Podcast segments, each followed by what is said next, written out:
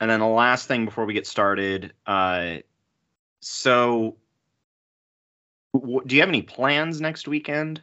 Uh, probably. I, I, I don't know of them in the immediate vicinity, but Mhm. uh, why do you ask? I was only curious just because I know I sent you that post from Angel City Brewery about their avocado festival? The fest. Yeah. Avocado Festival. I'm not someone who collects succulents and, and spends daddy's credit card money. You think I give a fuck about avocados? Well, Los Angeles guacamole is mid at best, and you're asking me to give a shit about where they come from. I know I probably I- pissed off an entire culture. Um, welcome to 123 episodes of doing that. But oh, that's the. Are, are, are we already? We've gone from business to, to intro already, or I mean, I, it's been recording for about four and a half minutes, and the fact that you haven't noticed yet is astounding. I, I did notice. I did notice. I figure we'd we'd pause and then I'd say, okay, Sebastian, I want you to start this one, but just remember, it is episode 123. Right. Do you know what that means? No, I can count. Yeah. It's easy as oh. Welcome. Welcome to Mars on Life. An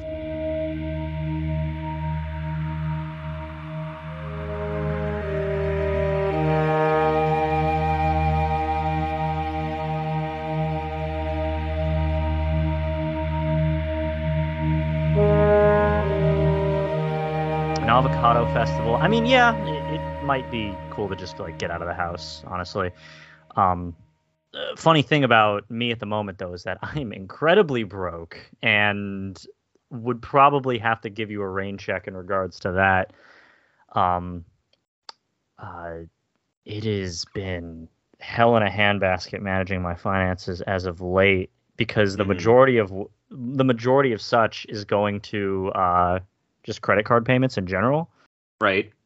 and student loan payments because unlike Oh. what's being established in the news about oh you know the potential of this administration canceling student loan payments. Okay the potential doesn't help me good sir. I need an i need a yes or no. Um please please don't rope me along. Please. I understand that you have a process. Your process is subpar at best. Kidding. It's just something that we have to accept. Um, but yeah, no, I'll I'll let you know in regards to uh to next week, and and the three of us can go for a night on the town. Definitely this month, just because I'm itching to go out and even. I mean, that's just it with this avocado fest. It, it's a one. I mean, it's a number one. It's a one day thing, and It's on Sunday though. yes, I'm I'm getting ready to like get ready for back to work at that day. Like like Sunday's the the detox from the detox of the weekend, and I mean, I guess I'm just overestimating how many Americans in Los Angeles are actually gainfully employed if they have both the money and the time to be out of the house on a Sunday. and on top of that, you're paying maybe around nine or ten dollars for a guavocado ale or avocado ale, which is part of the avocado fest. Is the fact that Angel City Brewery, shout out to Angel City Brewery, has avocado beers uh, every once in a while, as well as uh, sriracha lada, which I have yet to try. Although I, I do wonder whether the sriracha shortage is Californians really just be thinking anything tastes good if you mix it into a blender. They really took the concept of will it blend and just took it home with them. like I need you to check back into the mental asylum that you walked out of, okay? And and and really ask yourself if that was a good idea. I think the older I get and the more irritated I become at, especially where I am, where, I- and I'm not going to make this the, the umpteenth time. Uh, hell, I am making it the umpteenth time. Mm-hmm. When it comes to the the food and taste selections that I have out here, it's it's painful, uh, and I'm just going to say it. It's a painful experience, and yeah, we get a bunch of food trucks, but the reality of it is, is that those food trucks aren't indicative of what restaurants out here have to offer. I mean, it, it's, I'll say. I it- mean, shit. If you have sushi wrapped in cereal as opposed to crunchy rice, I swear to God, this was something that I saw in a food truck. oh um, no, I'm like, wow. I'm not like one for conspiratorial uh discussions, but what Mhm. is in those specifically? like I am I'm hesitant to call it food at this point.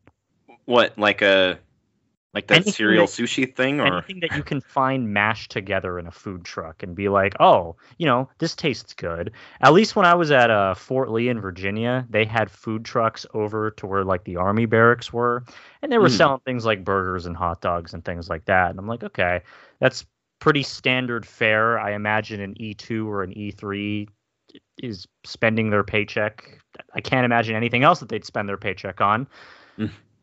But only in California have I seen extensive liberties taken as to what could be classified as food. It honestly reminds me of the Family Guy episode of Peter and his truck, like just mashing shit together.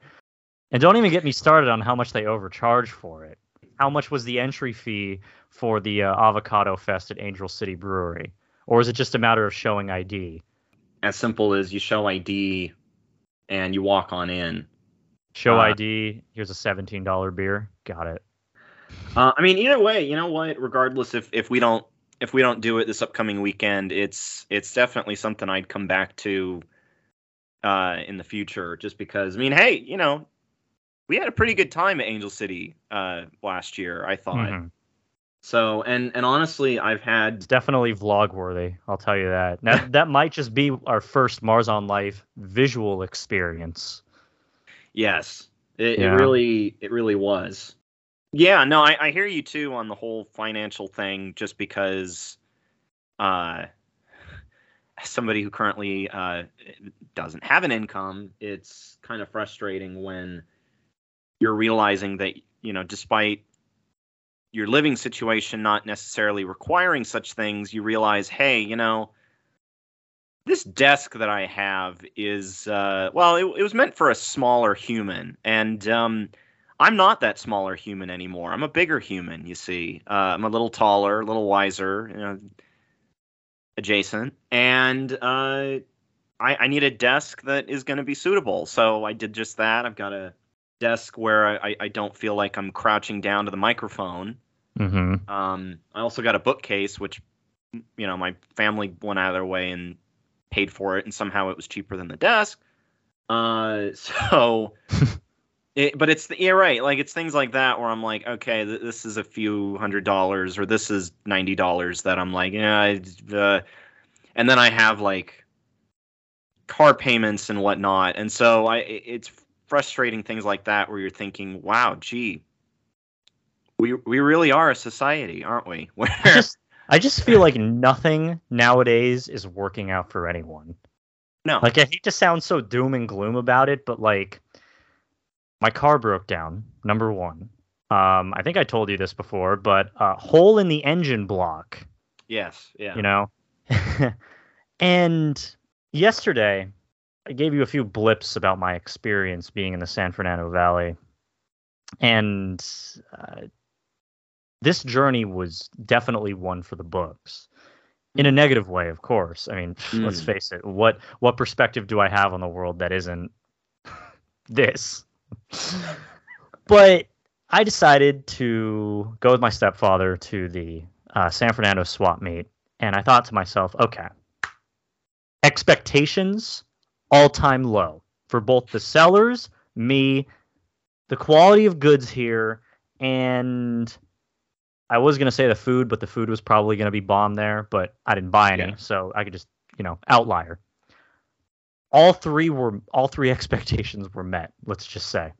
Because I was on the hunt for, you know, um, as you know, I'm a little bit of a coin collector. Um, I dabble in the numismatics, and I came to uh, a stand that had this woman there who was selling a bunch of like old coins and old bills and things like that. And right away, the interaction is something that I'd expect. Okay. Mm-hmm. It's an individual who clearly overpaid for something, though doesn't want to admit the fact that she did so. Okay. And it's not the fact that we don't live in a world where the information is at our fingertips. We live in a world where instead, given that this information is at their fingertips, everyone believes that they're an expert on everything. They're not, but who am I? So I try to tell her, you know, after she told me how much she paid for it, you know, keep in mind the average going rate of like a simple Morgan dollar. If you don't know what that is, it's it's a an old United States dollar that is roughly 90% silver. Okay. Mm-hmm. They're relatively rare. They go for about $80. However, there's a variety of factors that are played into it. Okay. Not only do you have to look at the actual coin quality, you have to determine the price of silver and whether or not it's at an all time high or low. Right now, it has been steadily dropping. And I tried to tell her, excuse me, this composition of this coin is this, this, and this, and it's been on a downward trend. I don't know if you're a speculator of that, but you're kind of overcharging right now. Mm-hmm. She didn't like to hear that. Okay. Oh boy. Now she spent four hundred dollars on this coin, five times more, r- roughly, of what it would be worth to even the most desperate eBay seller. Okay.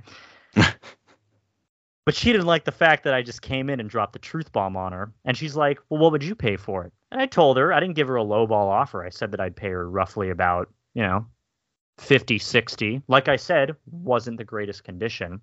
Mm-hmm. If looks could kill, I would be in the back of a pickup truck getting kidnapped. Okay, because she did not like my uh my genius assumption. And again, it's not even an expert opinion on my part. I'm just telling her, "Hey, this is what I've looked up." You don't go on eBay to uh price match, okay? You do your research, you go on price charting websites, you understand what it is you're selling, what it's Yeah. worth, and how much you're how much low you're how much lower you're willing to go for when you take it to something like a swap meet, for example. Mm-hmm. Because if you've ever donated anything to Goodwill in your life, no matter how rare you think it is or how conceivably rare someone else may think it is, okay? Goodwill is the second to last stop from the fucking dumpster. Okay? And if you're taking it to a swap meet where you're just planning on gouging the fuck out of anyone there who, you know, let's be serious, if you're going to a swap meet, you're probably not the ritziest individual there. Mhm. You're looking for deals. Okay. You're not going to find them anymore in 2022. And that's really what my key takeaway was from yesterday because nothing is sacred. The hunt is over. You can't go about your business attempting to look for someone who is ignorant to the fact of something of, of what something is worth. But um I just lost my train of thought. You aren't going to find anyone anymore who is ignorant to what something is worth. There we go. Mhm. The days of someone selling something for the sake of getting rid of it are over. Right. The internet is the biggest psyop I think I've ever seen in my life, where it's not only given individuals who lack an education a voice, it also gives individuals who want to pursue their education to a point where it inflates their already continent sized ego to the point where they can command these outrageous prices and think to mm-hmm. themselves, well, it's selling for this. Because I'll tell you this anyone who wants to feel good about themselves, about what they have, can easily search it up on eBay and search from highest to lowest Yep. and be like, oh, well, that's rare. Like, no, it, it isn't. And you're you're you're gonna make the passive aggressiveness turn to aggressive aggressiveness pretty soon.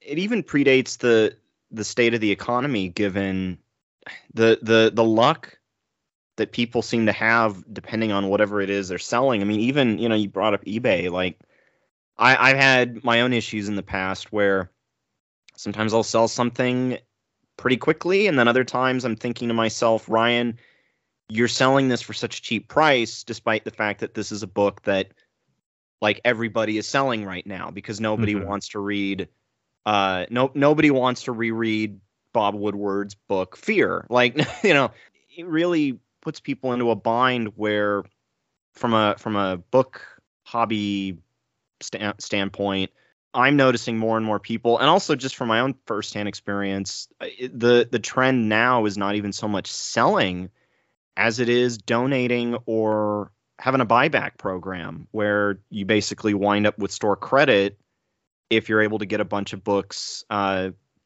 you know accepted by a bookseller. So but outside of that i mean you know what what profit can anybody expect to make? And especially again especially we uh, briefly talked about it the other day in terms of the the weird language around are we in a recession? Are we not? Oh, we're not really there yet. Oh no it's things are actually better than ever. Like it, it- the Mm. fact that it's all so confusing and frankly honestly it, it what's really scary about it there's uh it reminds me of um i think it, there's a chapter in this phenomenal book. Let me just make sure i get the right subtitle uh, honestly it's it's the kind of book i would expect you to check out. Barbara ehrenreich's bright sided how positive thinking is undermining america.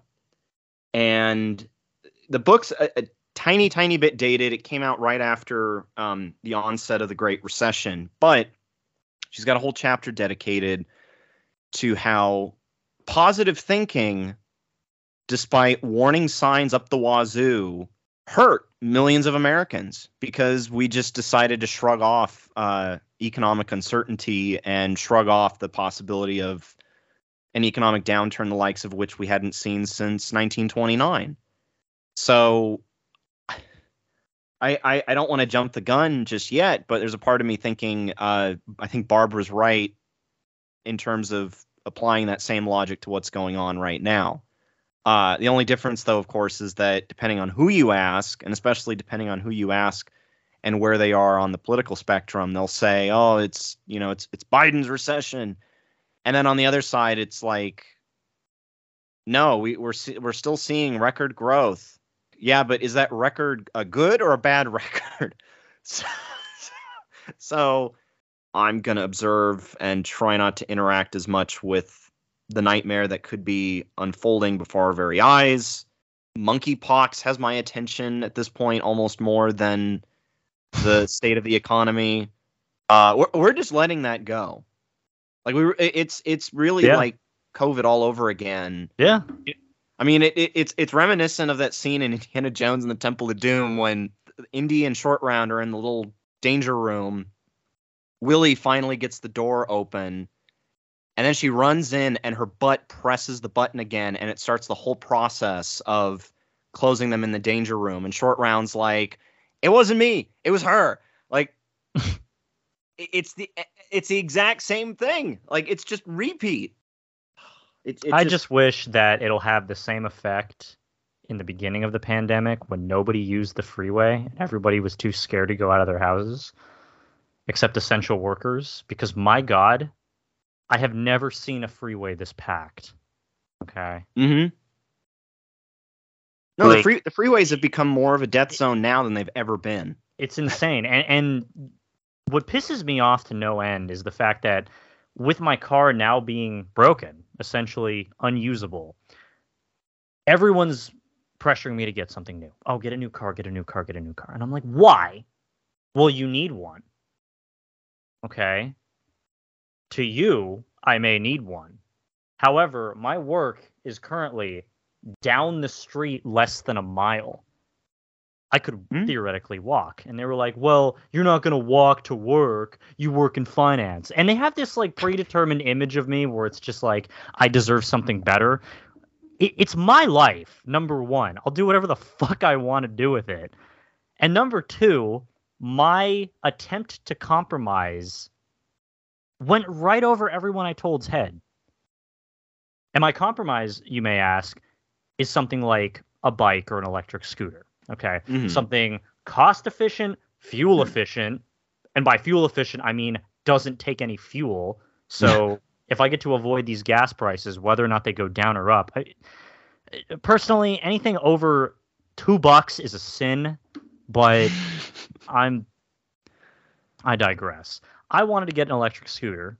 They're about 300 bucks for Mhm. 60 mile radiuses. And I'm like, that seems like a no brainer. Why not? Yeah. And then you have the people like, well, you're not going to go to Riverside uh, on an electric scooter, are you? I'm like, that's one weekend a month, but what else you got?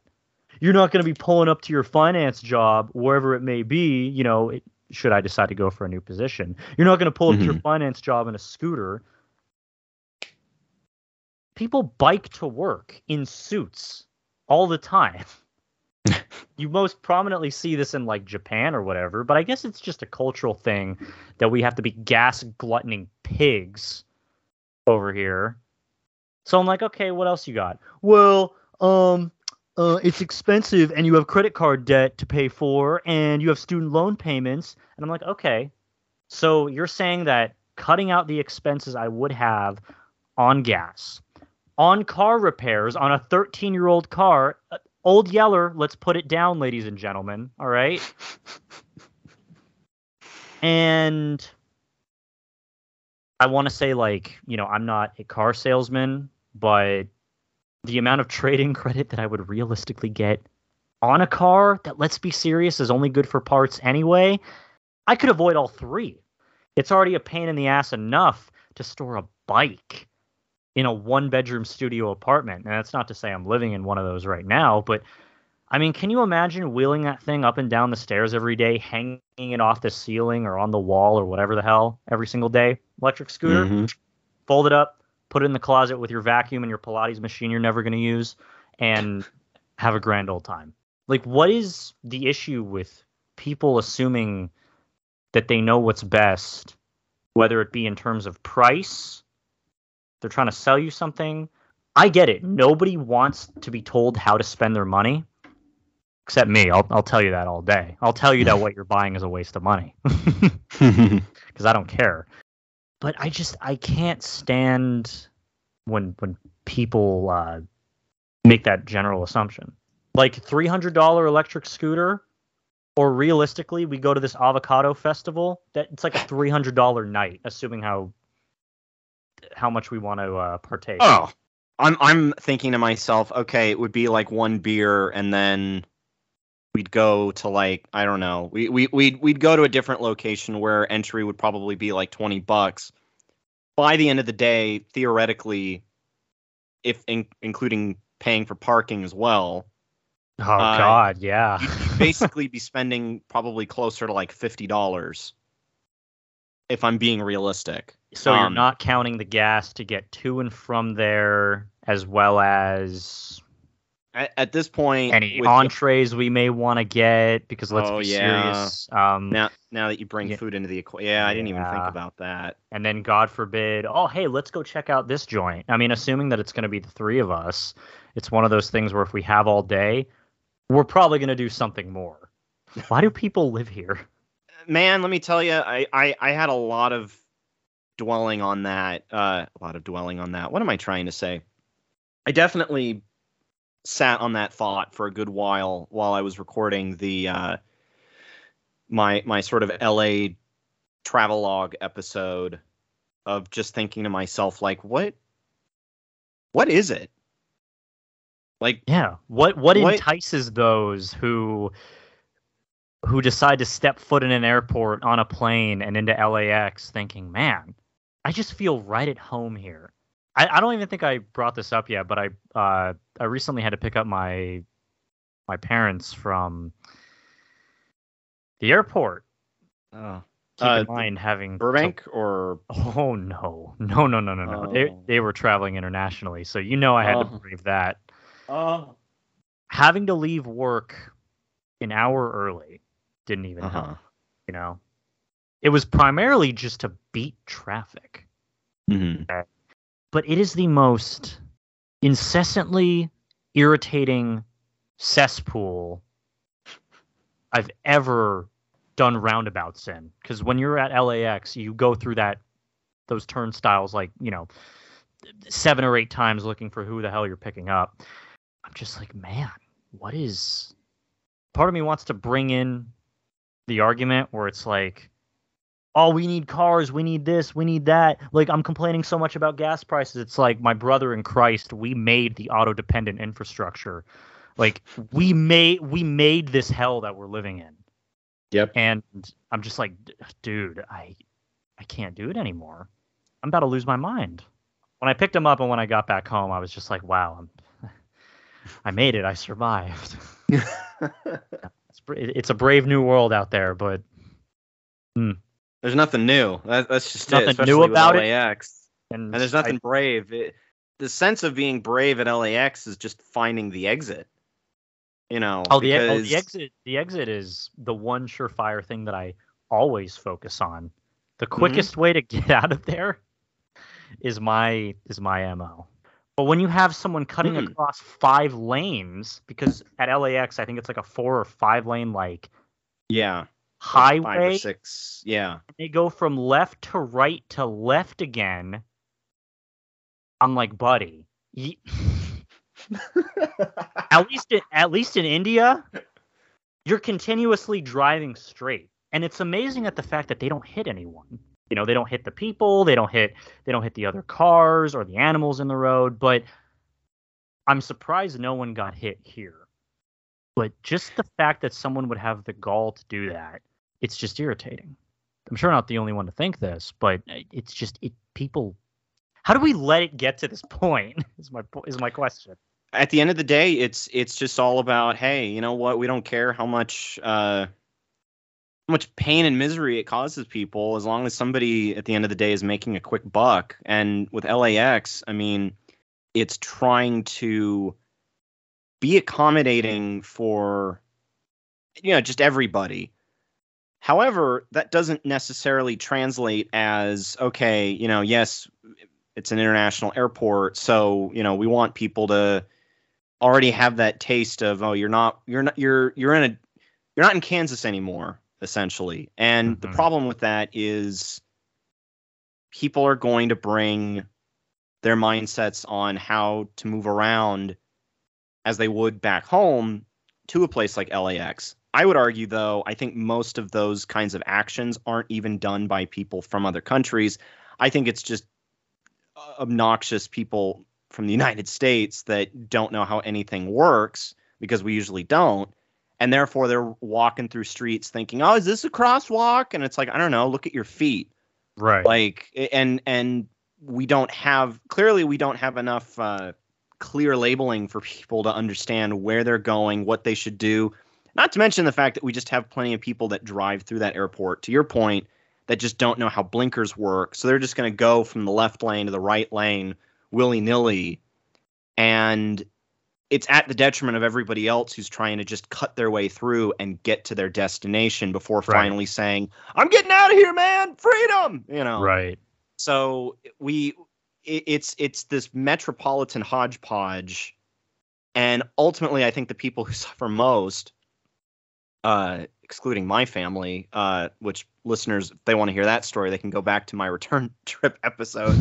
Uh, whew, hell in a handbasket. Um, but it's a detriment, I think, to people that come here that are like, oh, you know, the United States, Los Angeles, everything's, you know, it's it's clean and great and organized, and then they get here and it's like, oh no, it's like home.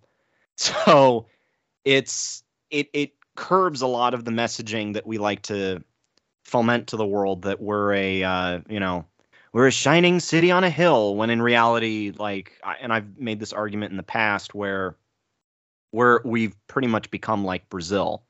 So it's it's to the point now where it's i mean you even throw in the the bloody humidity and we, are we're, we're turning into brazil. So yeah. and and this is again this is no detriment the, the, the devaluating dollar the increasing crime. Shit man. We're we're, we're coming the, the frightening politics. Yeah, I mean, frightening it's politics. The the extreme, extremely conservative Supreme Court.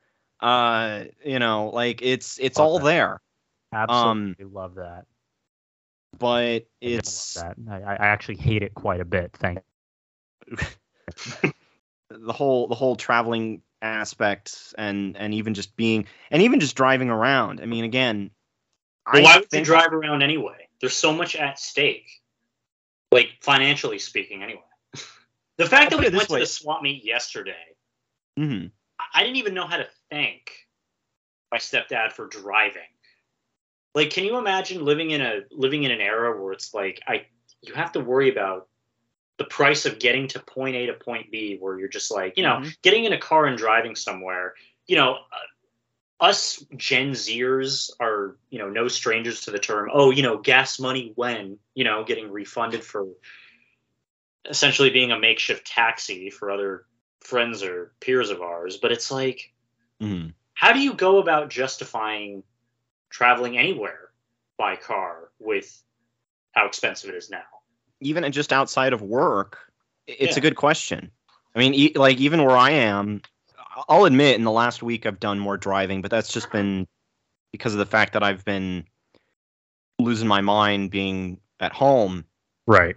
But it's also just the downside of the fact that, again, as listeners certainly know, like everything is far from where I am. Even though I feel like I'm just off to the side, it still takes me 20 minutes just to get to, you know, I mentioned book buyback program. It takes me over 20 minutes just to get to that specific bookstore. So it's, if anything, it's just that frustration of, I want to go where all the better things are. And when I mean better, I don't mean hoity toity, bougie stuff. I mean just stuff that's, you know, just better quality, even if it's something simple. It just doesn't happen to be where I am. I mean, even where I am, like, there's no, yeah, there's a restaurant that's like less than five minutes away, but beyond that, there's like nothing close Mhm. by. So other than another good restaurant, you know, it's basically the two restaurants we've continuously gone back to throughout the excuse me, throughout the course of the pandemic. But outside of that, within our teeny tiny 5 to 10 mile radius, it's bad. And it's it sucks. Yeah. And you know, I all I can, you know, I keep stressing this to my folks like, hey, you want to go somewhere better, you do have to go to the valley. And frankly, and I, I remember I, I had a conversation with Matt about this recently. Um, I think it was last week. Because I, I he texted me and I, gave him a call, kind of letting him know what was going on, uh, what was going on with me in terms of stuff. And I I was calling him from CSUN. And the only reason for that, outside of the fact that I was cruising around Northridge and you know, I, I- needed a I needed a pee break. It's more calming for me to drive around that part of SoCal than it is driving up here. Despite the fact that uh, the second to last time I went down to Northridge, I thought I was driving through uh, some kind of dystopian apocalypse. You know, between the heat, everybody's cars looks like they've been battered and beaten up, and of course mine looks like it's been through uh, Thunderdome with all the dust and crap on it. Because At least uh, it runs. Or yeah, I mean, it, you so know, it's, yeah. you know, at least it runs. but uh, alongside that, you know, it's been 100 degrees out. Uh, there's a lot of dry brush now in Northridge, which was kind of surprising to see. But hey, you know, again, you're conserving water. It's no surprise. And then also just the fact that it seemed to me like there were there the the homelessness population in Northridge has definitely increased since eight, you know ages and ages back Right. it's certainly looking more desolate, but at the same time, you know, it's that familiarity from our days in school, and I guess just the sense that like it's already one step into a larger world, to quote uh, certain retired Jedi. Uh, it's it's one step into a larger world that I think is a little bit more calming. Despite how many times I complained about the school just before I graduated, so it's Mhm. and and you know that makes that makes driving around worth it and you know getting to see some of the old haunts that we would frequent so but outside of that i mean there is no there's very little purpose. And and and in terms of the show the only other purpose would be just to drive to museums or notable locations or whatnot. I mean hell i've even thought about us driving all the way out to uh Llano out in Antelope Valley, just so we can uh, make that stop and say, ah, yes, this is the prologue of City of Quartz, the old uh, socialist commune that didn't last very long, but here it is, and this is the future of LA that we have we all have to look forward to. I think if anything, it's just for the sake of the show and for the sake of think of it this way: it's geography that's still available to us, mm-hmm. which I never thought I'd hear myself say. But when you consider, especially where I am, you consider the fire being in a fire zone, or you just consider any other catastrophes that could happen especially i mean hey northridge you know what does that what does that make people think of when they think when they think of disasters? Like there's things like that that do make you think a little bit more in terms of you only live once. So you do make those kinds of considerations. And yeah you know i, I i'm at this point i've got probably a, a quarter of a tank of gas left.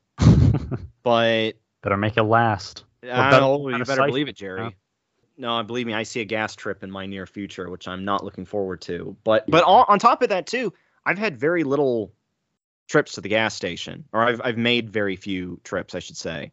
Part of that is just because of being conservative with the fact that I really genuinely don't have anywhere to go. Mm-hmm. It's kind of the you know, it's kind of the beauty of it though. You know, it, it really does harken back to when we were first in this pandemic and it was just like, man, don't you wish that this would last forever? That we don't have to continually drive to and from our, our classes or our jobs? And, you know, I, I suppose it does sound a little bit privileged now that I say it, considering those in like blue collar positions, but like, I don't know if this was the great equalizer that all these celebrities were holding and toting over about how, uh, oh, now everyone's on an equal playing field. Yeah, totally you know, I guess the white collar positions had their day in the sun finally, but I just I don't know. It like I said before, it it gives me joy that this car of mine mm-hmm. is no longer a problem. Okay, right. because it it showed the early signs of it being dead and now I'm being convinced that like getting another car is what's going to fix it. And it's like sure, I I don't intend to be with without one forever, but looking at the state of the world that we live in and judging it on like a more financial basis, which let's be serious is sort of a minority viewpoint at this point. Who the fuck budgets their money like they say they're going to in 2022? And I'm not saying that I'm special for doing so, but I'd advise a lot of people to do so. Okay. I don't know. Maybe it's more of like a like a misery loves company thing. Like, oh man, I'm stuck paying for car payments, and Seb over here has a broken car and it, and is now at a crossroads, which is sort of advantageous if you look at it. He can trade in that car and put it to something not worse, but not a 2022 car, of course not. No. Yeah.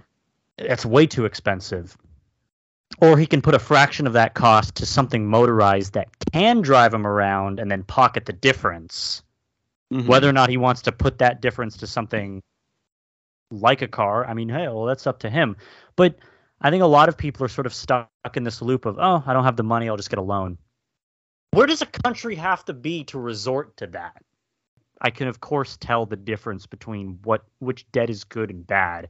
And if you have crippling amounts of it, which I can safely say that I don't, but it is a factor in my life. I'd like to get rid of it, please, mm-hmm. if possible. Okay, all debt is not bad. Mine is. because the world di- because the country that I live in dictates that a 24 year old is not smart with their money and therefore needs the higher interest rate. Okay. So how do I go about proving America that I'm not what they think I am? like, what kind of quest do I need to embark on in order to make my financial situation livable, at least? I say that for every 20 something year old. Okay. I'm not just mm-hmm. speaking to myself. I know that others, especially those in the service, sorry, it's a problem with the service that they get screwed over on auto rates, housing rates, credit card rates. They're predatory. Hmm. And I don't know if these people think that I don't know if these lenders think that people like us in our age demographic represent the lowest common denominator and that we'll just so- sign on any fucking line that's dotted, but it's making me angry to think that even now there are people who would act advantageously on another's expense. Anybody under, I mean, at this point, I think it's safe to say this now encapsulates everybody under 40. It's not just everybody under 30. It's it's Right. everybody under 40. It's one of the weirdest and just worst times to be financially responsible and not from the standpoint of just being gluttonous or just being like, "Hey, I'm going to gonna live the high life," you know. It- Elon, Elon, like no, it's mm-hmm. it's it really is like what do I do? And I, the fact that I've met people who never like to explain how they make it work, meeting people who are like stand that, dude. me neither. I really because- can't stand individuals who claim that they have the secret, you know. well, no, it's it's not so much having the secret; it's more about they're living way beyond their means, and it makes me think: Are you doubting yourself that? Or, or, or, you know, are, are you trying to second guess yourself? Like, oh no, I can live like this because this is this is part of who I am now. Ooh, and it's like, no, you're you're you're putting yourself in economic misery and hardship, and your job isn't helping right. you know like it's it's making you think oh i i can i can work this kind of shift and put myself through so much ruin that my body is ready to just shut down Right. and you're just like no stop it. Put the red bull down. Like you know you know put the cookie down now. Like it's it really is just you, just want to shake your fists at the person and be like damn it man. Like s- stop it. You know think for a second. And Right. part of it's pressure and part of it is image and part of it is you know oh no i can i can live i can live this way. And you're like no you, you just you really need to be a lot smarter. I mean hell andrew was telling me not that long ago that there's a lot of people that just thrift out where Right. he is oh which yeah, dude. honestly if i ever go out there and, and live out there i might be doing some of that dude. you know I swear by it. I don't swear by it in my area, thrifting, because I think our local Goodwills have gotten smart. Why in God's name would you raise your prices at this point, Goodwill? Okay. You will not find the deal that you're hoping for if you go to something like a like a big box store like Goodwill for example okay? And I've shopped at Goodwill for years. That was sort of the last stop every single Saturday some Sundays when I was a lot younger. My stepdad and I we would go yard sailing we would go you know garage sailing whatever. It was fun back then people didn't care about what they were selling. It was a matter of hey i took the time money and effort to lug this all out from my garage onto my front lawn. The intent is to get rid of it because if not it's going in the dumpster. Mm-hmm. and after we would do that we would go to goodwill and thrift and back then you know a dollar here two dollars there. I understand that they had to make make their profit margins somehow. I understand how businesses work in sense of in the sense of cash flows. Okay i get it. Mm-hmm. I can make a t chart quickbooks. Mm-hmm.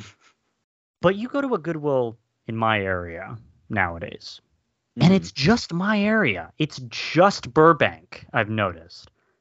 10, 20, 30, 40, 50% increase of what you would have seen seven years ago. And don't give me this inflationary garbage, okay? This has been going on since 2009 from when I from when I first started this. You know, back then I could see the prices and things that were increasing.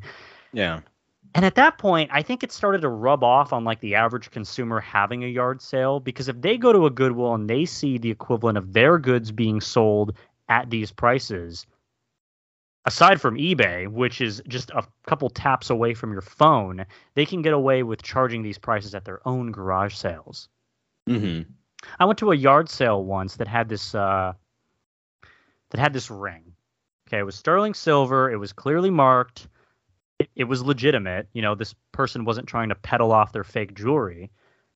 And I was like, how much? And she's like, oh, 25. I'm like, it's tarnished to all fuck. What do you mean 25? I didn't say that. But when you have a pair of shoes and you wear them, when you have a pair of shoes and you buy them for $60 and you wear them a lot and they start to get holes and they start to smell and they start to get this foot rub in it, are you going to pay $60 for that? No, of course you're not because you're not an idiot. Not even. Not even. So when you have a ring that isn't properly cleaned, and yeah, granted, precious metal, okay, you can make the argument all you want. It's only precious 92.5 nine- 92.5% of it is precious. The other percent of it is copper, and that's honestly a throwaway item. Hmm. So, you know, that's me delving into the semantics of it all. But the fact that someone would like I get it. It's their property. It's their goods. They could theoretically price it at whatever the hell they want. And maybe I'm overreacting for. Uh, I'm overreacting on something that isn't mine and has no right being mine. Sure, maybe someone would gladly pay 25. But do people not understand how to price things anymore? Or do people have this this hole in their heart that they think money would fill with effervescently charging this and that for. Mm-hmm. Like they have to get top dollar for everything. And I think it's really quite a shame that nobody in the world nowadays can even bear to admit that they may have taken a little bit of a loss with everything that they buy. Mm-hmm. That what they buy several years from now may not be worth more than what you paid for it. And I don't know. I think I think people really need to to, get them to whip themselves into shape and realize that like if you're sitting on junk that you declare it to be junk and you don't even need to declare it it's out on a yard sale. You're going to get rid of it. That is the intent. It's the second to last stop from the dumpster as i said. Then price it accordingly. Other you know either that or i'm going to use the patrick bateman meme um, inflation isn't real. Make things cheaper or i'll simply steal them I love that meme so much.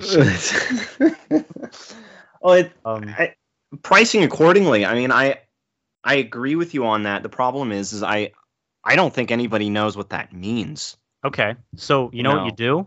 You take out that little supercomputer that weighs about no less than an ounce from your pocket, and you look at the fuck up. Because if you Yeah. can type, if you know, if you can grasp the English language to a degree, and you can go on eBay and you can understand what something's worth, you can at least do a little bit further digging and understand why it's worth what it's worth. And Mhm. maybe, just maybe, that'll prevent you from selling it. Okay. Right. Because I see people go into going to pawn stores all the time thinking that what they have is valuable. And sometimes it is, but you think that you're gonna get top dollar for that?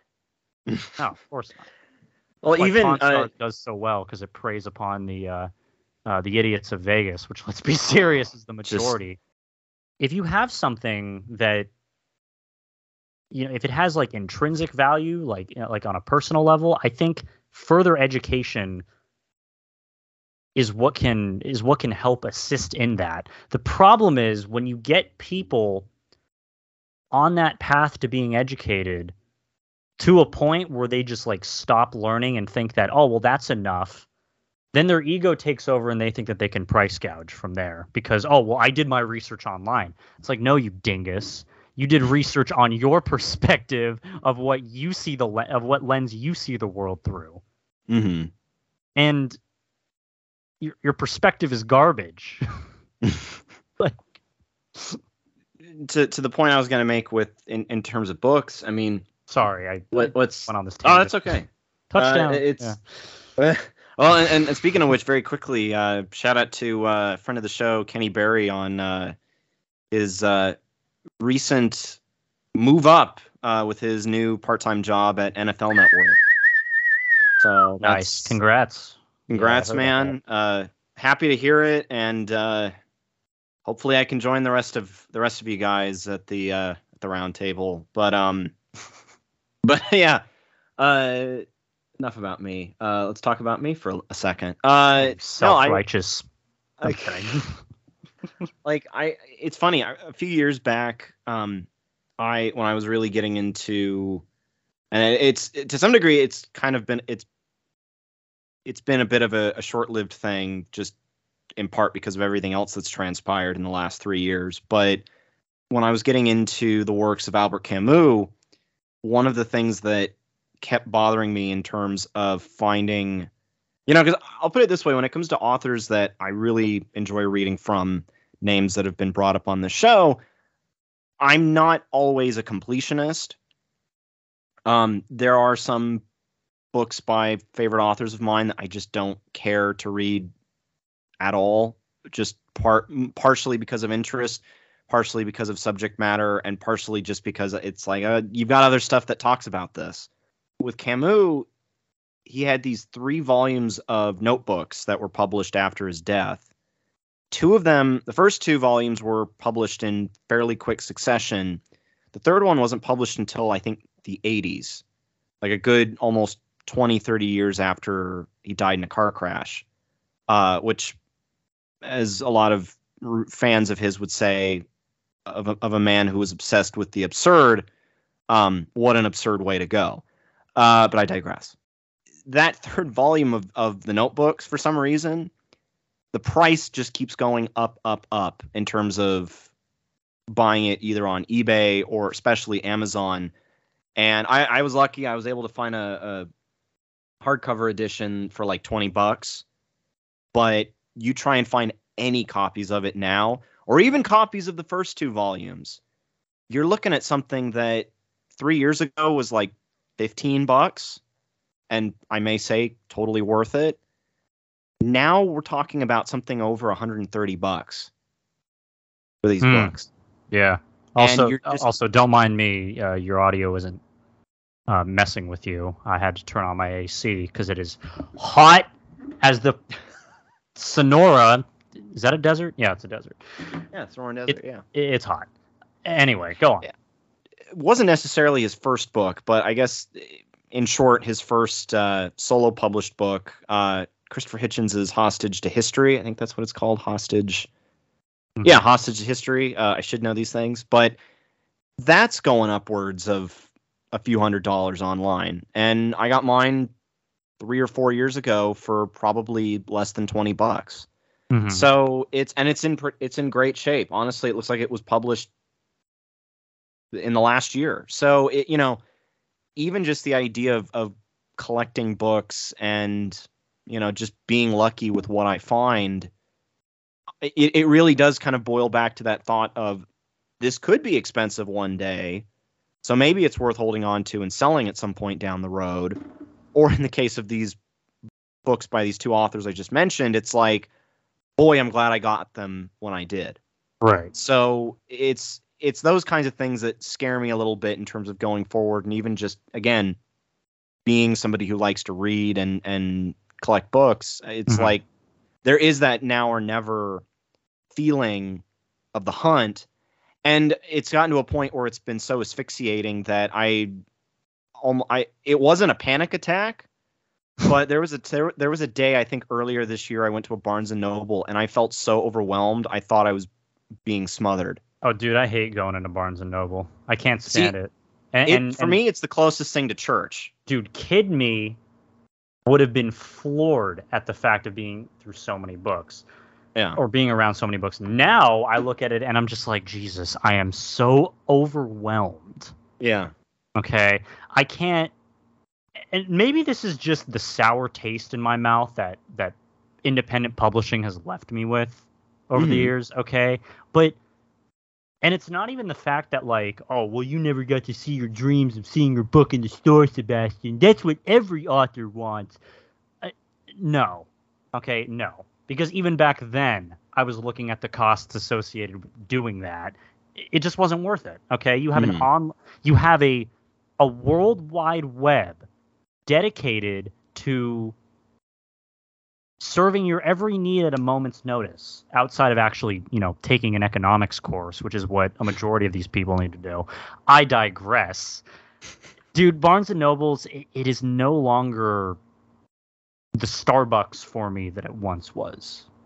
It, it's sad to say, it really is. I preferred Borders back when that was around, but yeah, I miss Borders. right? But Barnes and Noble, I don't know. I just, I always have this thought that when I'm at a store and I want to buy something, I'll somehow justify it in my head. Oh, I could just get this cheaper off of Amazon, or if I'm, Yeah. or if I'm really feeling desperate, like you know, rooting around in the garbage for uh, you know, for for for, for something to deal, you know, I'll go on Wish.com. Which, funny Oh, enough, jeez. dude, you want to talk about shopping that's fun? That is a fun store to peruse and waste money on. Okay. I- I hear you. In and of itself. Oh, oh, believe me, that one one day, one one day we're gonna do something akin to that, and and maybe it'll be like uh, it'll be like a live stream of just commentating on all the wacky things you could find on that website. Mm-hmm. Um, but yeah, no, you're right. Like it, it's you walk in there and you you're for me it's the feeling of oh here's a reminder of something else that you thought about reading saying you know get me get me and then you look at it and you're like this thing's like 100 pages and it's almost 20 bucks Yeah.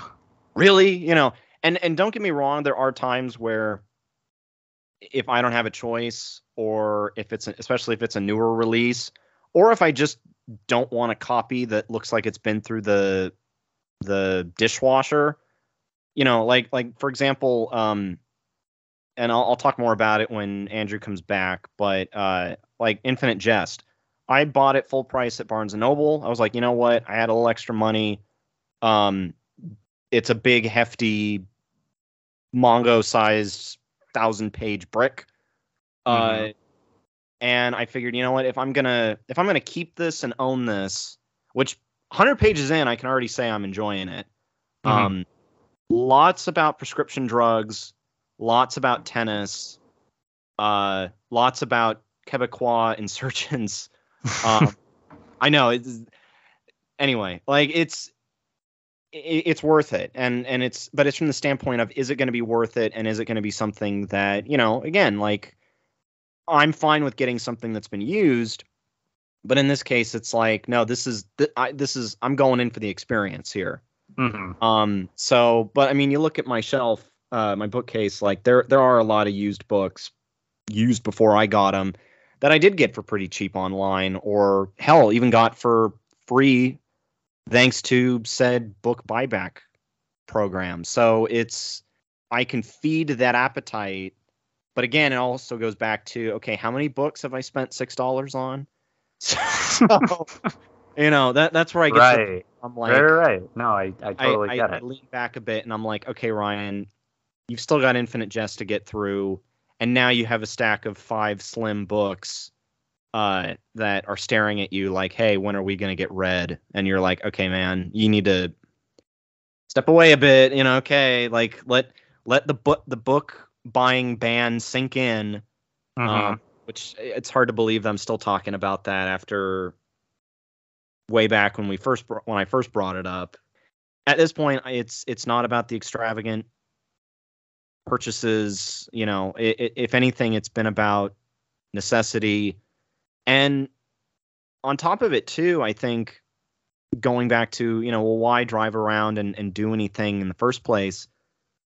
Some of it is that sense of again, you know, for example, if we say we wanted to go out and do something for this show, but it's also that idea of it's been a minute. You know, like for example, driving around uh driving around LA for that one episode, I had done some of that previously late last year for personal reasons, but this was an opportunity to almost it wasn't so much make amends, but it was almost like I don't know what the near term future has in store for me. So I'm treating this as kind of a, a not a fair, farewell tour makes it sound like I'm I'm resigning from something, but it's if anything, it's it's a it's almost like a coming to terms, you know, philosophically coming to terms with the environment I'm in, and then realizing that you know that could end at some point whether it's because of a job whether it's because of moving whether it's whatever you know I, there, there's a, a multitude of reasons you know interest like there, there's so much that could factor into it. And i even said it in that episode like is this my way of kind of not saying goodbye but like is this my way of of disassociating and having a bit of a disconnect finally from what's been a subject that has been at the heart of this show? It's been a focus of mine for at least three years now maybe more la los angeles and finally saying okay I've had that moment. Now I can go back and not feel like I'm fawning over something that's been a, you know, almost like a missing limb since March 2020, which ties in a bit with. Uh, it's something I'm writing for a post on Medium where, in a lot of ways, my incessant reading in the last couple years has been a function of just getting through the the grief and despair, not only of the pandemic and just life in general at this point in the 21st century, but also having that lack of access to stuff that for a while was closed. You know, I mean, all that stuff we were going to go do in the beginning of the show, and now, like, okay, how are we going to keep doing this show when we don't have muse- a museum we can walk through and be snarky over? For me, at least, it's it's been like, okay, there has to be some kind of personal or emotional value, or in the case of this show, you know, I guess you could say professional value and you know satirical value as well obviously. Uh, so it's like i said there's a multitude of factors that i'm not going to keep rambling on about but um, in a weird way this has been a long-winded way of saying we'll we'll figure out what we do uh, with our money and how we do it. Um, and before I, I, should note we do indeed have a topic uh, to talk a little bit about that oddly enough actually does kind of tie in with what i was just talking about with you know the city of angels and all the wacky stuff we have yet to really sink our teeth into. Um mm-hmm. there's this la times story that i noticed that i can't remember if i got it as a notification or i was just scrolling through the app and it, it caught my eye and it made me think wow this is a season one uh, discussion. Okay um and the headline reads why New York art galleries are flocking to Los Angeles and how it's altering the art scene. Uh, and I'll just read a little bit, and then I'll, I'll, get to sort of the the the real the thing that really caught my eye with this story that I think harkens to a little bit of what we've talked about in the past. Call it the Great Art Rush, but panning for affluent art collectors instead of gold nuggets. Los Dumb Angeles asses. gallery scene. Kidding. The Los Angeles gallery scene is seeing an influx of established New York art galleries moving into town as of late. Eleven so far are here or coming soon.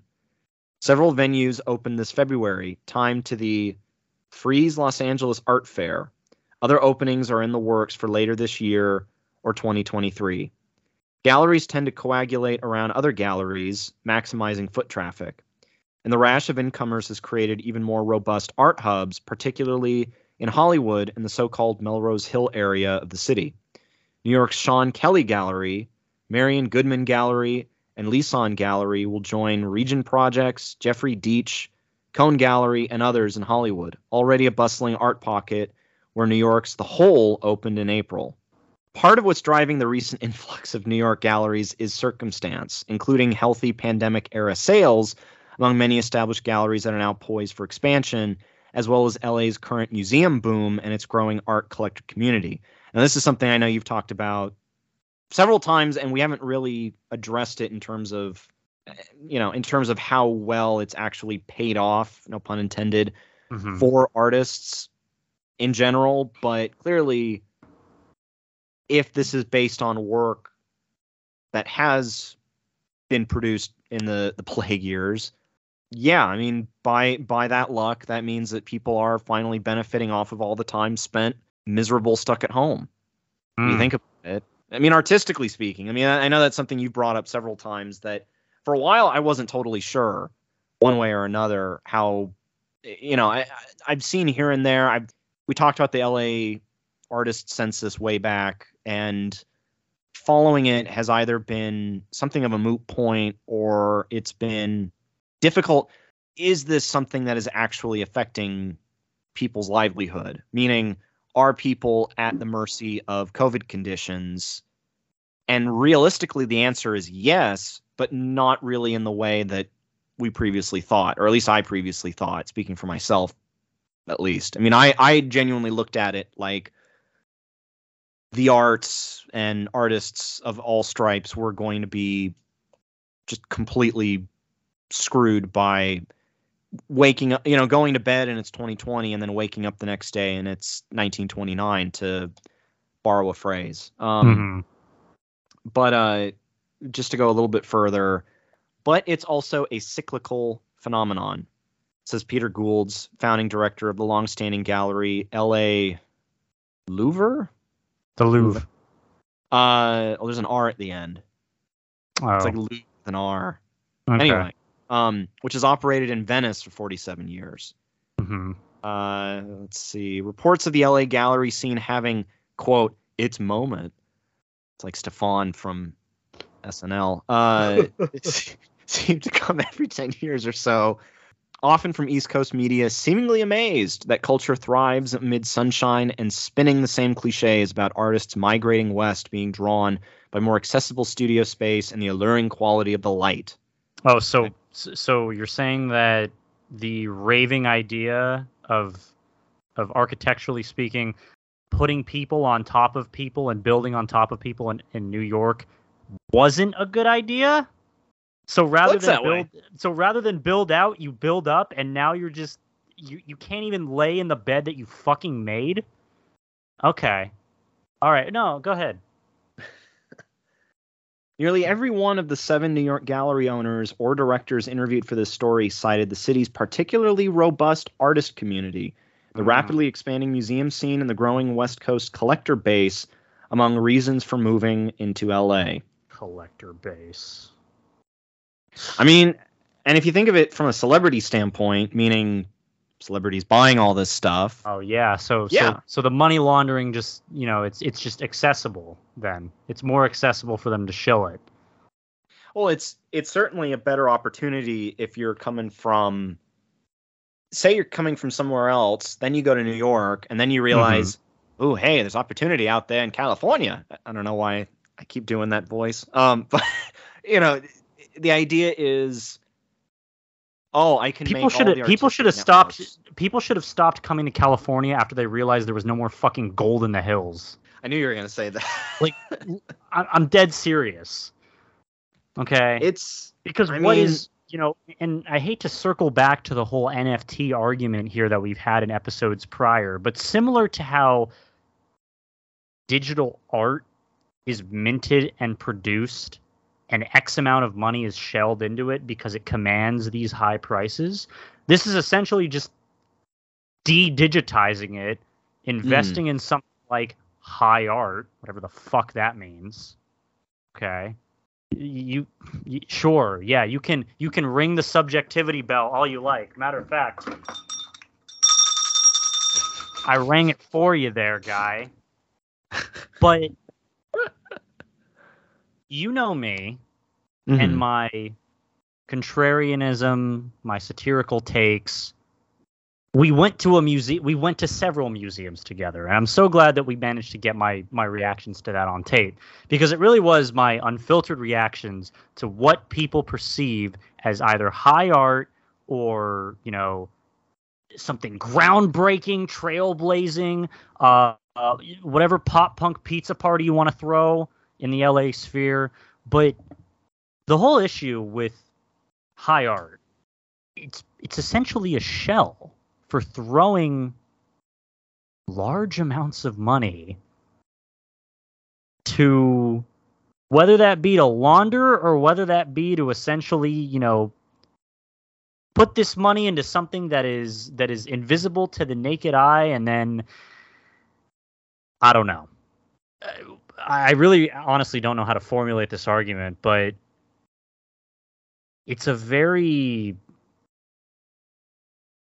unsavory way of putting your money into something like an asset because what is Mhm. buying art it's investing in it okay it looks Yeah. good you but really how do you quantify what something is worth unless it has something like a certificate of authenticity or any Mhm. kind of museum documentation or cultural significance?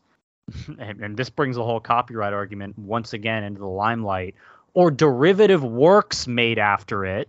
Okay. Mhm. Like, what makes a piece of art good? And more so, what makes a piece of art so good that they're willing to shell out millions of dollars for it? So when you get these tech bros and these startup gurus, you know, I don't we- I don't even want to say wising up and moving from the East Coast to the West Coast in order to invest in this kind of art. It's it's just a matter of like, dude, eh, why?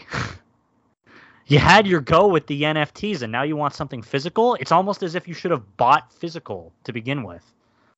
Now, for the artist perspective, okay. I, I know I cut you off there, but i is that the end of the article or is there more?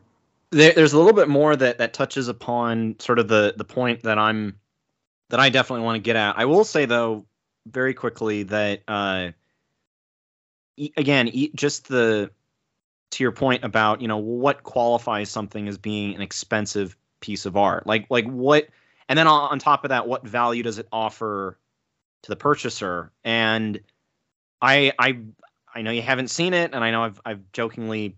Uh, busted your chaps for this, but uh, you know, or busted your chops. Uh, that's the expression. Uh, is it's a huge factor in the film Velvet Buzzsaw, where there's artwork in that without giving anything away. Uh, despite the fact that we have a spoiler episode up where you can, your Andrew and I talk probably longer about that movie than anybody else has ever ever has, uh, besides the director. Uh, is just that like you have artwork that the artist himself in that film does not want shared with anyone. Yes, Mhm. there's kind of supernatural reasons for that, but you know, the only authenticity that this artwork belongs to him is just the fact that it came out of his apartment. Then comes the question of value. And for some reason, all these art critics, these pretentious people that live to be edgy, contrarian even, and you know, bordering on abusive in terms of their just their presence within the the art community either as gallery owners as managers as people working the floor it reaches a point where you're thinking to yourself what exactly makes you qualified to think this is good art and then of course everybody just just fawns over it to the Mhm. point where people are buying it in bulk and people are you know gallery owners are like you know it's mine and i'm going to make a profit because it's Exactly. showing up in this gallery or this museum so and then it, If you- it bites everybody's ass at the end to which you want to know how that's where you see the movie because how they get their comeuppance is actually pretty funny If any Huh. self-respecting artist wanted to do anything good for the world in terms of a piece that maybe they created or they stumbled upon or it fell into their hands in any kind of capacity, any self-respecting artist would immediately take it to a museum. They wouldn't try to pawn it for a profit. Maybe you Mm. disagree with me on that front, but in regards to something like the arts, which has been a discipline that ironically lacks it in some capacity, why do people create things? For them to be shared. Well, is that really the argument anymore? And I have to say that no, it isn't anymore. The ease of the internet has made it easier to share a piece of art Mhm.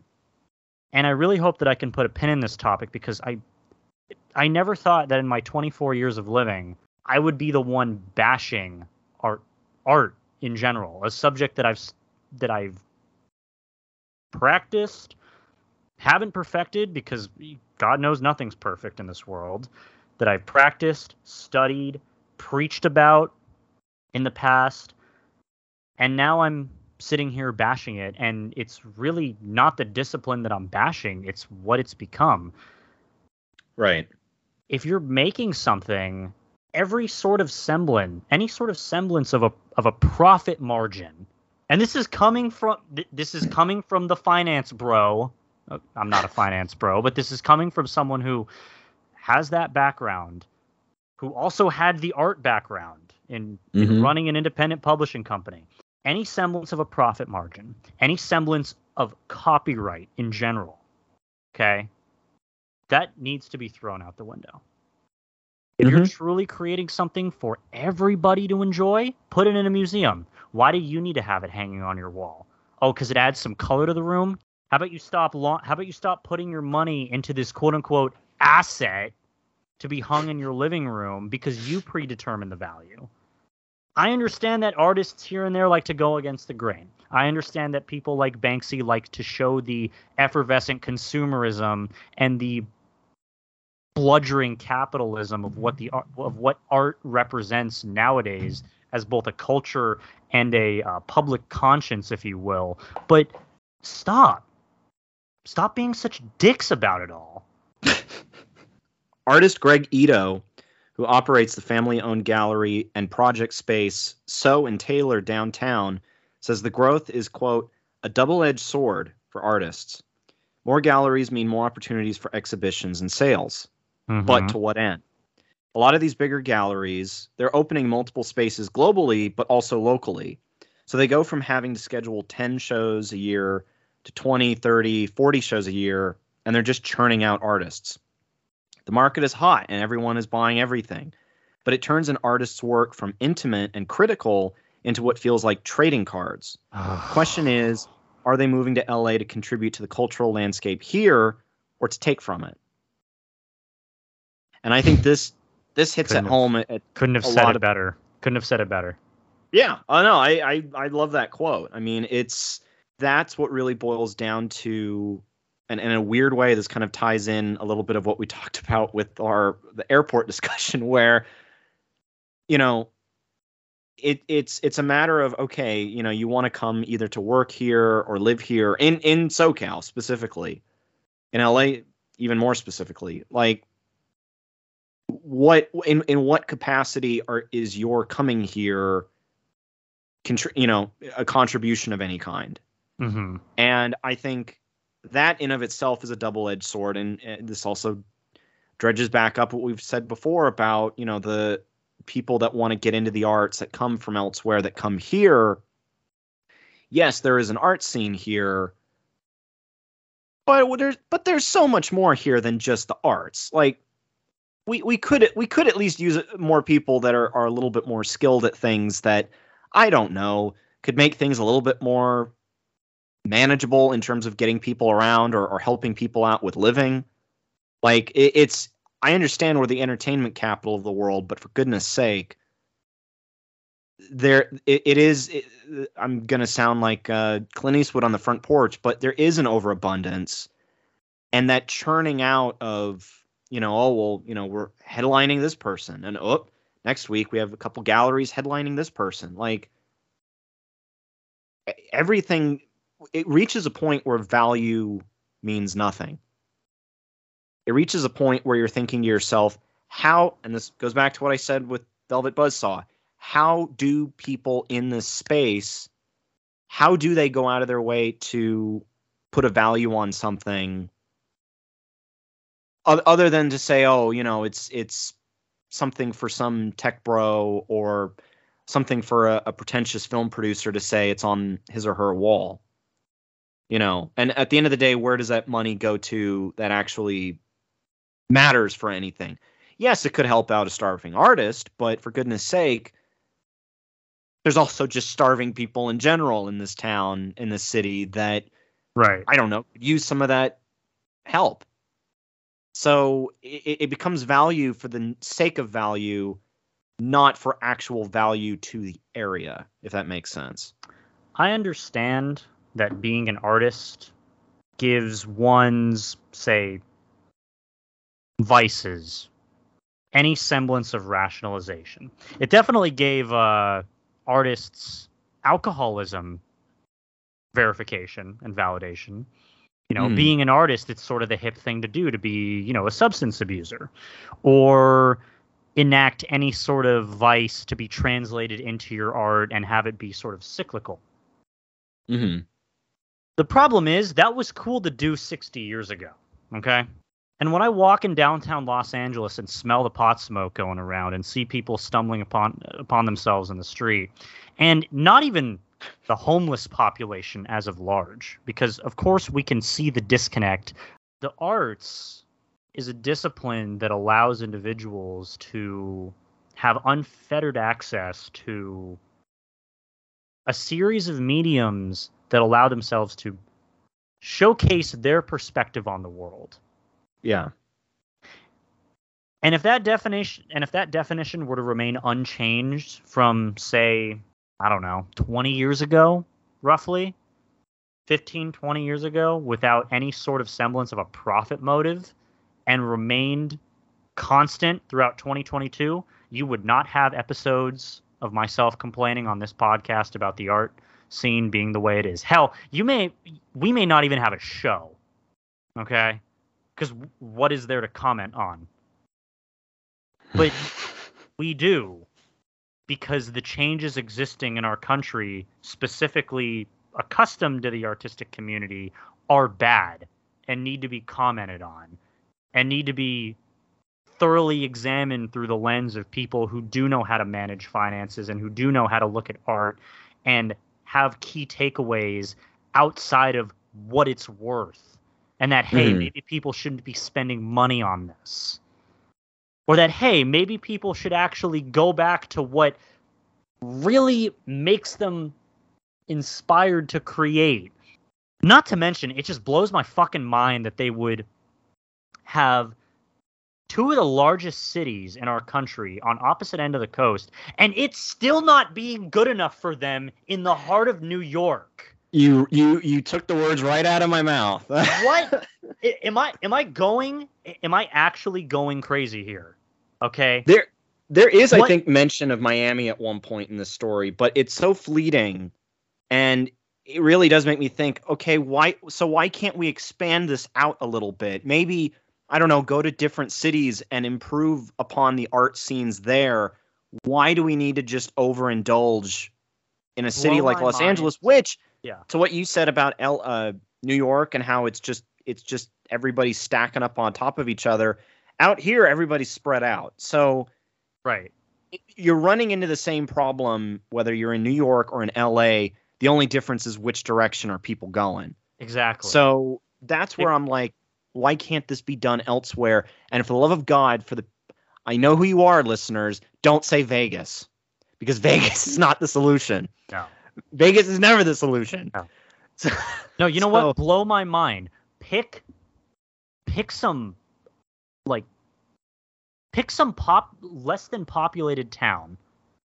Go to Sheridan, Wyoming and open up an art gallery. Because I guarantee you the waves there would be incrementally bigger than any wave you intend to throw or, or you know any rock you intend to throw in this in this ocean this vast ocean of what you know you're expecting to get ripples and kickback and commission even within both LA and New York as an artist. Never mind the discoverability factor of it all. Fucking hell dude. Can you imagine being pitted up against hundreds of thousands perhaps millions of individuals looking to do the same thing that you're doing Mhm. knowing that you don't have fuck all of an edge in a competition at large. Because what is the arts other than the rat race that you just tried to escape in Yeah. pursuing the arts? Okay, you want to bring finance into the mix? Good luck getting paid. Okay, Yeah. You stopped running. You stopped running in the rat race only to find yourself in another hamster wheel. Okay? Stop. Look at the world around you. Look at what you have to offer the world. And by God, do it somewhere else where it'll Mhm. actually be appreciated. And I think, and, and I'll, I'll read just a little bit more from the story. It, it's a long one. I'm not going to read all of it. I've already had to parse through paragraphs to sort of get to the the point that at least I think matters most in terms of this exact discussion. But I will say as well that this is what factors into the problem of the job market and people thinking to themselves, okay, I should be good for this position. Why is it not working out for me?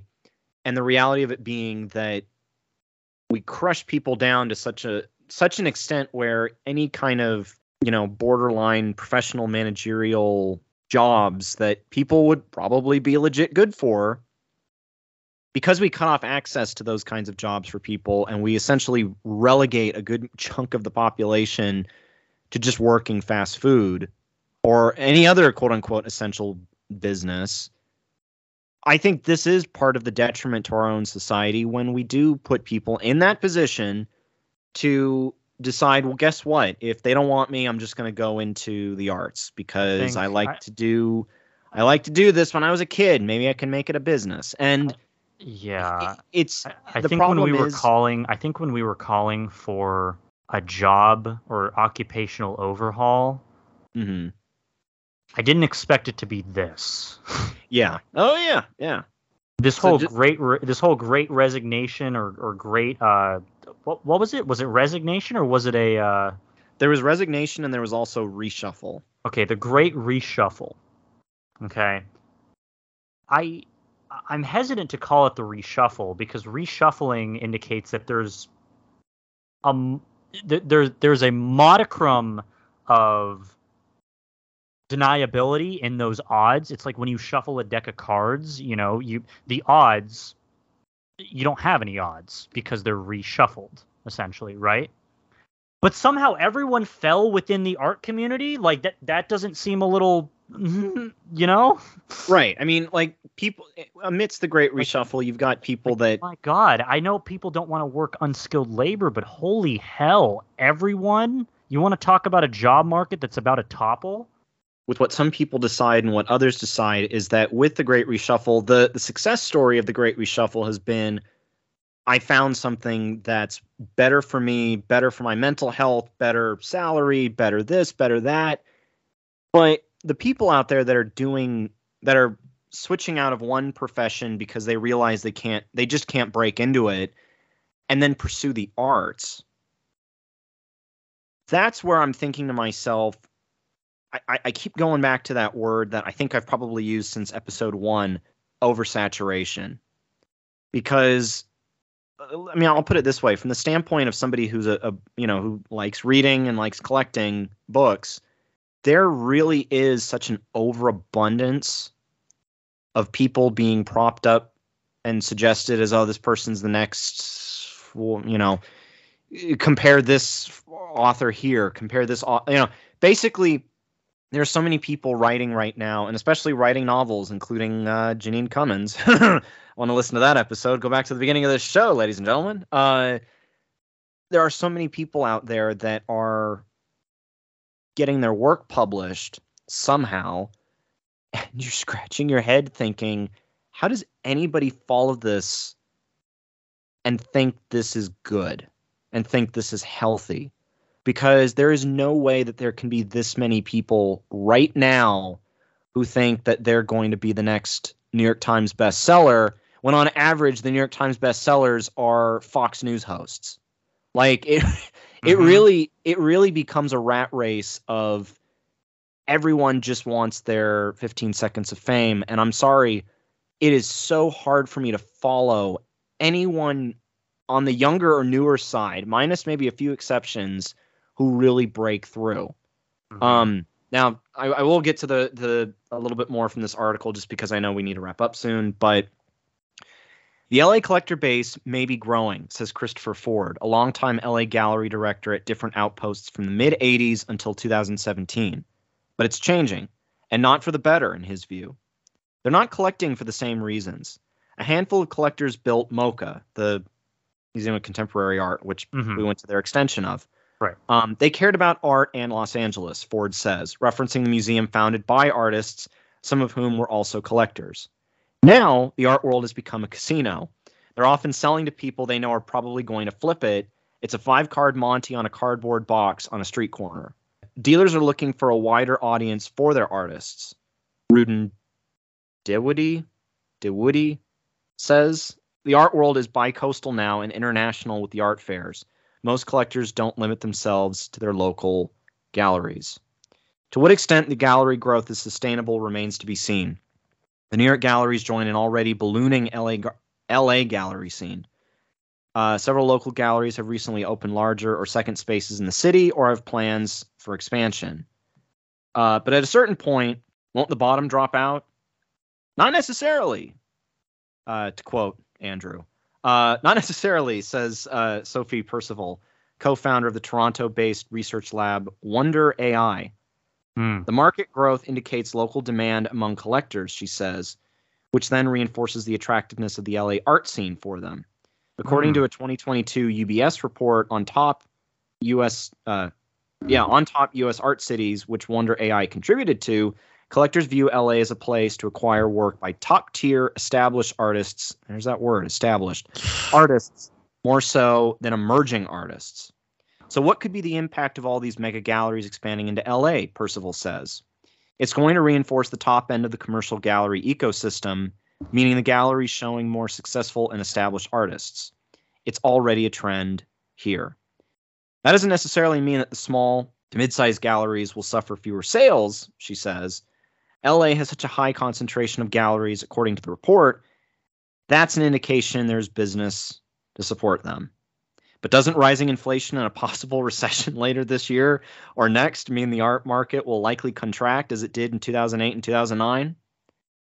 We don't rule it out, but the Great Recession of 2008 was a once in a lifetime downturn, says Adam Fowler, a founding partner at CVL Economics, which authors the annual Otis College Report on the Creative Economy, analyzing California's creative industries.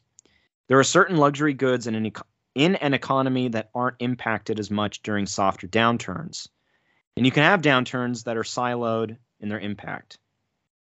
Hmm. And that's not the end of the story, but that that's I, I figure that's I mean, I will say, I think in terms of the kind of sidestepping away from art for a second, it's still within the arts, but like entertainment, that's one of those things that when I think about the prospect of getting away or, uh, you know, go- going to a different town or city, as much as there is a lot to be admired and a lot to enjoy with the cultural space here, I will say getting away from the field of people that think they're going to be the next Keith Haring or David Lynch or hell, they think they're going to be the next Walt Disney. The relief in going somewhere where people don't think like that is so therapeutic to a point where I'm thinking to myself, wow, th- this this is why this it's definitely not why people leave the state. Uh, but man, the appeal for for meeting people that don't think in those terms is stark and tempting. It's only been my main topic of being anti California and anti New York for, oh, I don't know, about the extent of this show. So, I- mean, I'm glad to hear that you're finally like coming around because, yeah, yeah, no, we definitely live in the entertainment industry, but it's a joke. And I'm not laughing anymore. Like, I'm tired of believing that this is okay. I'm tired of Right. understanding how individuals act and then my perspective of it all being circumvented because it's just it's it's viewed as an intolerant opinion because I don't happen to appreciate some people's thought processes in terms of how economics and art correlate together. It's not for the same reason of admiring or or critiquing or going to or going to a museum to actually look at the art and see what it what it represents itself to you. But perhaps me being an individual who doesn't have social media who doesn't feel the need to blare his opinion every 5 seconds about everything that I've just seen you know we only do it mm-hmm. once a week on this podcast he he that's enough for me. But that leaves us in the severe severe minority because we don't do those things.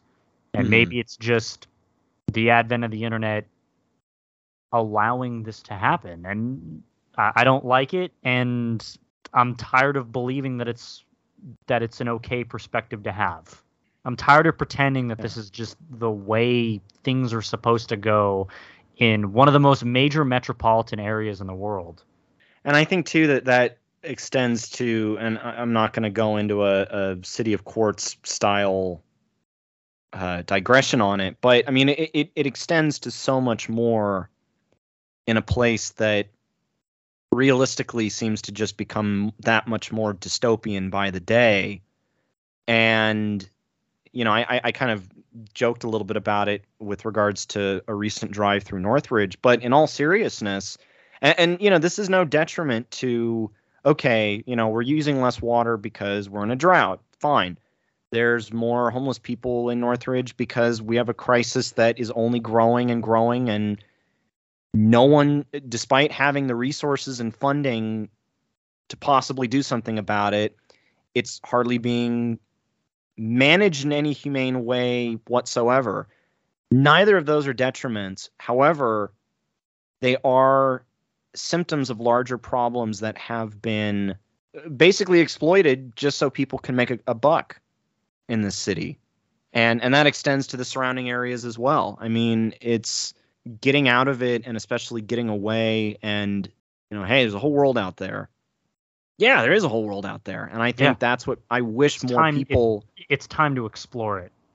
yeah, So- and but there's uh, to to finish that point, like there's more people I think who live here, and and unlike m- myself and potentially you, unlike the two of us who may move, like I I I simply look at it as there's more people that if they're gonna stay rooted here, they need to be reminded of more more that can be done to improve their space. Okay, great. Um, so which- you know which is we do? hard. You know what we do? We continue this show away from whatever the hell this is. Yeah. Oh yeah. in a yeah. different in a different isolated state with owned properties so and with a smaller artistic community to build upon that. Okay. yeah there is there is value here and and there are things to to love and admire but at the same time you know and i think this is echoing a, a quote i heard recently of you know you, you need you need to you need to know what makes you angry about something you care about. Mm-hmm. and those are things that you know again if like that's just it. I love the culture. I there the history has always intrigued me because all of my schools decided we're not going to teach you anything between 1850 and 2000 just know california was here. And you're like seriously 150 years of of, of gravitational paradigm shifting change and you're not going to teach it? The Yeah. hell? They want things to exist in the bubble of everything after 2010 and this is where we need to be and you just need to be living in the moment ryan. You need to seize the day. You need to carpe diem um or whatever the fuck. And no i'm, I'm not going to do that. I'm actively Mm. going to disengage. I think everyone in their right mind who has any self-respect artistically would should very much follow suit and should continue but not in this manner. You know if you feel that if you feel that going west is what's going to is what's going to fund your artistic livelihood then look at it economically please for me in the sense of understanding your competition but also if this is a if this is a game of tennis that you're playing with yourself where you moved to Oh. New York to begin with and are then going back to LA I think you need to consider a lot other more other factors in your life than the travel costs associated with it. Had to say tennis. I, I've read so much about tennis and Infinite Jest. It's I, I it's I, I I can't make any promises, but I foresee an episode where I'm going to be talking probably more about tennis than I ever will again in my life or ever have in my life. But who knows? We shall see. Very quickly, uh, before we do wrap up here, you know, we're recording this on a Sunday. Uh, Matt and Drew uh, both have uh, their side hustles slash vacations that they're working on, hence why it's the two of us. Um, but I will point out something that happened actually just a few hours before we started recording, which I probably should have mentioned at the top of the show. Uh, rest in peace, Nichelle Nichols, uh, Lieutenant Uhura, Lieutenant Uhura, excuse me, from Star Trek: The Original Series, passed away. At this point, what what can the two of us have to offer that everybody else who's, you know, talked about her legacy both in television but also um, just her impact as a woman of color on TV. Neither of us really have anything to add to that discussion other than acknowledging the fact that, you know, somebody who was a huge part of recent TV history, which, yes, is going to sound ironic after we basically spent a bunch of time bashing the arts to some extent.